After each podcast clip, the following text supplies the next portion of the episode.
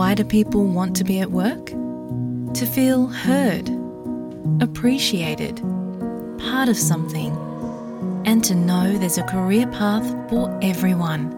Inclusive workplaces are linked to increased innovation, productivity, and employee satisfaction. Make your organisation a place where people want to be. For inclusion and diversity training, visit inclusion-program.com.au. السلام علیکم سامعین، اس ہفتے کے Pakistan bulletin کے ساتھ میں ہوں Oscar حیات۔ اس ہفتے کی اہم ترین خبروں میں پاکستان کی نئی وفاقی کابینہ کی تشکیل ہے اور اس معاملے میں کچھ اختلافات سامنے آئے ہیں۔ دوسری اہم ترین خبر پنجاب میں سیاسی بحران سے متعلق ہے اور آخر میں ذکر ہوگا تحریک انصاف کے مبینہ پارٹی فنڈنگ کیس کا، جو اس وقت الیکشن کمیشن آف پاکستان میں زیر سماعت ہے۔ سب سے پہلے ذکر وفاقی کابینہ کی تشکیل کا۔ پاکستان کی نئی سینتیس رکنی کابینہ نے حلف اٹھا لیا ہے۔ حلف برداری کی تقریب منگل کے روز ایوان صدر میں منعقد ہوئی۔ صدر عارف الوی کی طبیعت ناساز ہونے کی وجہ سے چیئرمین سینٹ اور قائم مقام صدر صادق سنجرانی نے کابینہ اراکین سے حلف لیا۔ صد کے دل سے حلف اٹھاتا ہوں کہ میں خلوص نیت سے پاکستان کا آمی اور وفادار رہوں گا۔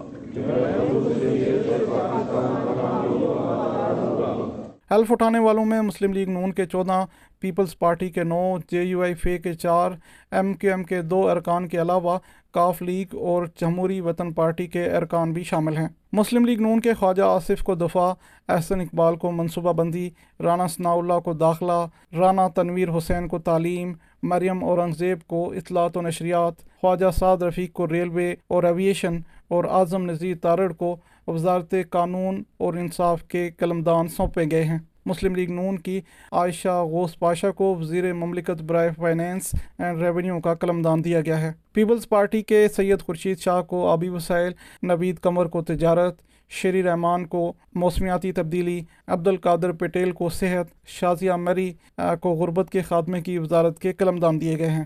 جبکہ سید مرتضی محمود کو صنعت و پیداوار ساجد حسین توری کو اوورسیز پاکستانیز اور احسان الرحمن مزاری کو انسانی حقوق اور عابد حسین بھائیوں کو نچکاری کا وزیر لگایا گیا ہے۔ پیپلز پارٹی کی ہینا ربانی کھر کو وزیر مملکت برائے خارجہ اور قمر زمان قائرہ کو مشیر برائے امور کشمیر اور گلگت بلتستان تعینات کیا گیا ہے۔ جمعیت علماء اسلام کے مولانا اسد محمود کو مواصلات مولانا عبد الواسع کو ہاؤسنگ مفتی عبد الشکور کو مذہبی امور اور سینیٹر طلحہ محمود کو سیفران کی وزارت کے قلم دان دیے گئے ہیں۔ متحدہ قومی موومنٹ کے سید امین الحق کو انفارمیشن ٹیکنالوجی اور فیصل سبزواری کو بحری امور کی وزارتیں دی گئی ہیں۔ وفاقی حکومت نے ایم کیو ایم سے گورنر سندھ کے لیے بھی نام مانگ لیا ہے۔ بلوچستان عوامی پارٹی کے اسرار ترین کو دفاعی پیداوار، جمہوری وطن پارٹی کے شاطین بکٹی کو انسداد منشنیات اور مسلم لیگ کاف کے طارق بشیر چیمہ کو نیشنل فوڈ اینڈ سیکیورٹی کی وزارت کے قلمدان دیے گئے ہیں۔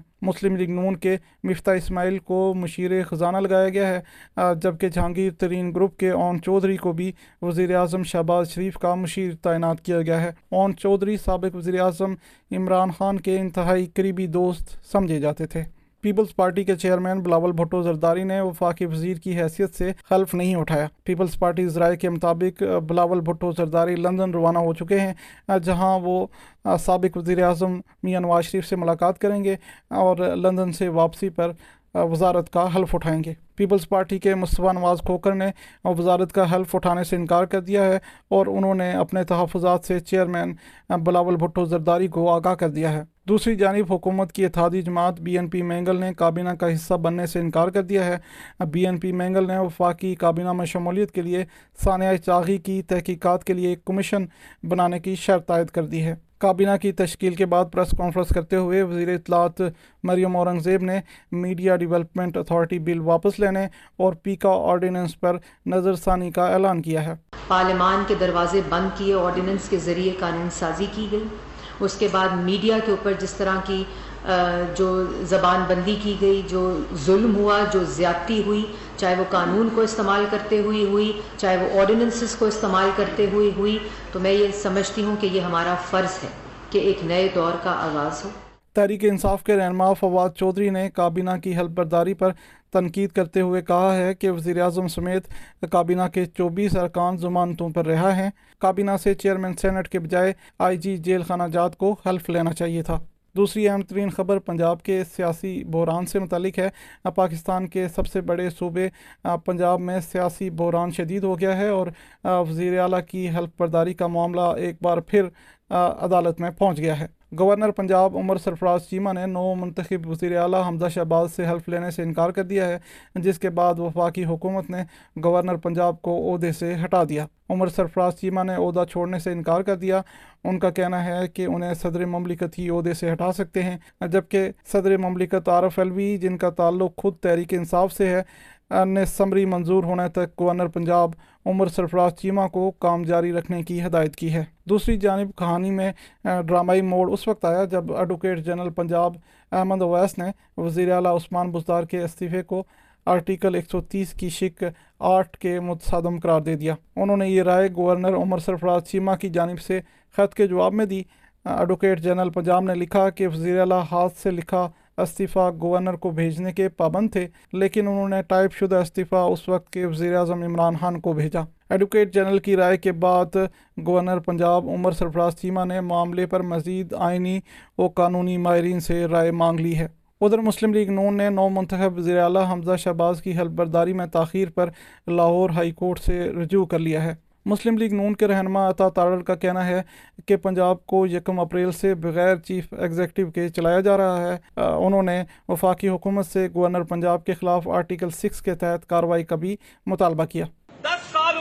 عمر سیما کی یاد نہیں آئی۔ جب انہوں نے دیکھا کہ نیا ڈوب رہی ہے، تو ایک ایسے شخص کو لایا گیا جس نے چار دن کی گورنری قبول کی۔ تو آپ بطور گورنر تاریخ میں یاد کیے جائیں گے، مگر ان سیاہ اور آنکھ میں یاد کیے جائیں گے، جس میں غدار وطن کا نام آئے گا، جس میں ان لوگوں کا نام آئے گا جنہوں نے اس ملک میں اپنی ذاتی نا کی تسکین کے لیے آئین توڑا۔ سولہ اپریل کو پنجاب اسمبلی کے اجلاس کے دوران حمزہ شہباز ایک سو ستانوے ووٹ لے کر پنجاب کے نئے وزیر اعلیٰ منتخب ہوئے تھے۔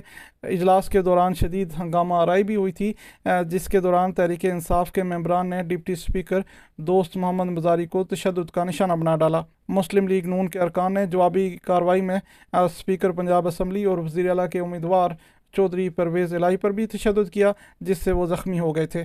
اور اب آخر میں ذکر تحریک انصاف کے مبینہ پارٹی فنڈنگ کیس کا۔ اسلام آباد ہائی کورٹ کی جانب سے الیکشن کمیشن کو تحریک انصاف کے مبینہ پارٹی فنڈنگ کیس کا فیصلہ تیس روز کے اندر کرنے کے حکم کے بعد الیکشن کمیشن نے روزانہ کی بنیاد پر کیس کی سماعت شروع کر دی ہے۔ الیکشن کمیشن کا کہنا ہے کہ روزانہ کی بنیاد پر سماعت کا فیصلہ اس لیے کیا گیا ہے تاکہ عدالتی احکامات کے مطابق اس کیس کو ایک ماہ کے اندر اندر نمٹایا جا سکے۔ دوسری جانب منگل کے روز کیس کی سماعت کے دوران تحریک انصاف نے الیکشن کمیشن کے نامکمل ہونے پر اعتراض اٹھا دیا۔ تحریک انصاف کے وکیل انور منصور نے کہا کہ الیکشن کمیشن نامکمل ہے، اس لیے اس کیس پر آرڈر جاری نہیں کر سکتا۔ انور منصور نے دلائل کا آغاز کرتے ہوئے کہا کہ پاکستانی قانون کے مطابق دوری شہریت رکھنے والے سیاسی جماعتوں کو فنڈز دے سکتے ہیں۔ سکروٹنگ کمیٹی نے اکبر اسبابر کے دستاویزات کو درست قرار نہیں دیا۔ میڈیا سے گفتگو میں شاہ محمود قریشی نے کہا کہ اس کیس میں کچھ بھی نہیں ہے۔ ہمیں جتنے فنڈز بھی ملے ہیں، قانونی ہیں اور سکروٹنی کمیٹی نے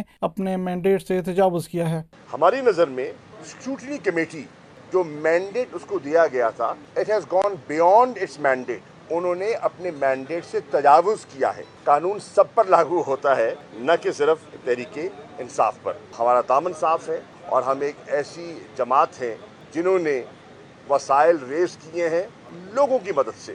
درخواست گزار اکبر اسبابر نے کہا کہ ثابت ہو چکا کہ غیر ملکی اور ممنوع فنڈنگ ہوئی ہے، حتیٰ کہ بھارتی شہریوں نے بھی تحریک انصاف کی فنڈنگ کی ہے۔ عمران خان نے چیف الیکشن کمشنر کو خود نامزد کیا اور اب ان پر الزام عائد کر رہے ہیں۔ جب دیکھا کہ اس کیس کو حتمی انجام تک پہنچ رہا ہے اور فیصلہ آنے والا ہے، تو عمران خان نے اب یہ مانترا شروع کر دی ہے کہ مجھے سیاست سے الگ کیا جا رہا ہے یا پھر منصفوں کے اوپر شکوک و شبات کا اظہار کیا جا رہا ہے۔ جس منصف پہ یہ آج شکوک و شبات کر رہے ہیں، اس کو عمران خان نے خود نامزد کیا تھا۔ تحریک انصاف کے خلاف مبینہ پارٹی فنڈنگ کیس گزشتہ سات سال سے الیکشن کمیشن میں زیر التوا ہے۔ الیکشن کمیشن کی اسکروٹنی کمیٹی کی مرتب کردہ ایک رپورٹ چار جنوری کو سامنے آئی تھی، جس میں تصدیق کی گئی تھی کہ پی ٹی آئی نے غیر ملکی شہریوں اور کمپنیوں سے فنڈ حاصل کیے اور فنڈز اور اپنے درجنوں بینک اکاؤنٹس کو چھپایا ہے۔ یہ تھیں اس ہفتے کی اہم ترین خبریں۔ اگلے ہفتے مزید خبروں کے ساتھ حاضر ہوں گے۔ تب تک کے لیے اجازت دیجیے اللہ حافظ۔